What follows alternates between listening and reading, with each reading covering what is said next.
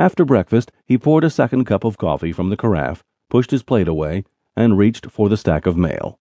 He drew from his pocket a small pearl handled penknife and slit the flap of the large brown envelope. He was disappointed to find that it contained a glossy invitation to a fund-raising dinner. It occurred to him that substantial funds would have to be raised to pay for the printing of the invitations. He continued with the rest of the mail, setting aside those letters that required an answer. With only two letters remaining, he opened the envelope that was to begin his political and personal ordeal. The letter was printed with blue ink on a flimsy sheet of cheap typing paper. The printing was so uniform and symmetrical that it had to have been done with the aid of a ruler. Accompanying the letter was another, smaller sheet of paper on which was a penciled diagram that appeared to be a floor plan.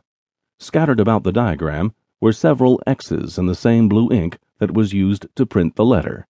Mayor Danner read the letter once quickly, then again very slowly. Your Honor, I am the one that destroyed the Morgell Trust Building and have the power to do more.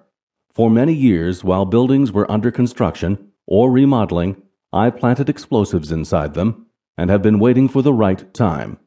I can destroy half the city and will if you don't follow my instructions that I will get to you soon.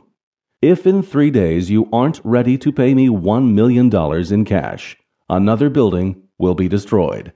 And one will be destroyed every day until you do pay. You can try to find some of the buildings that carry my seed of death, and might, but you won't have enough time to find them all, or even a few. You have no choice but to pay, but God help you if you don't. Jericho.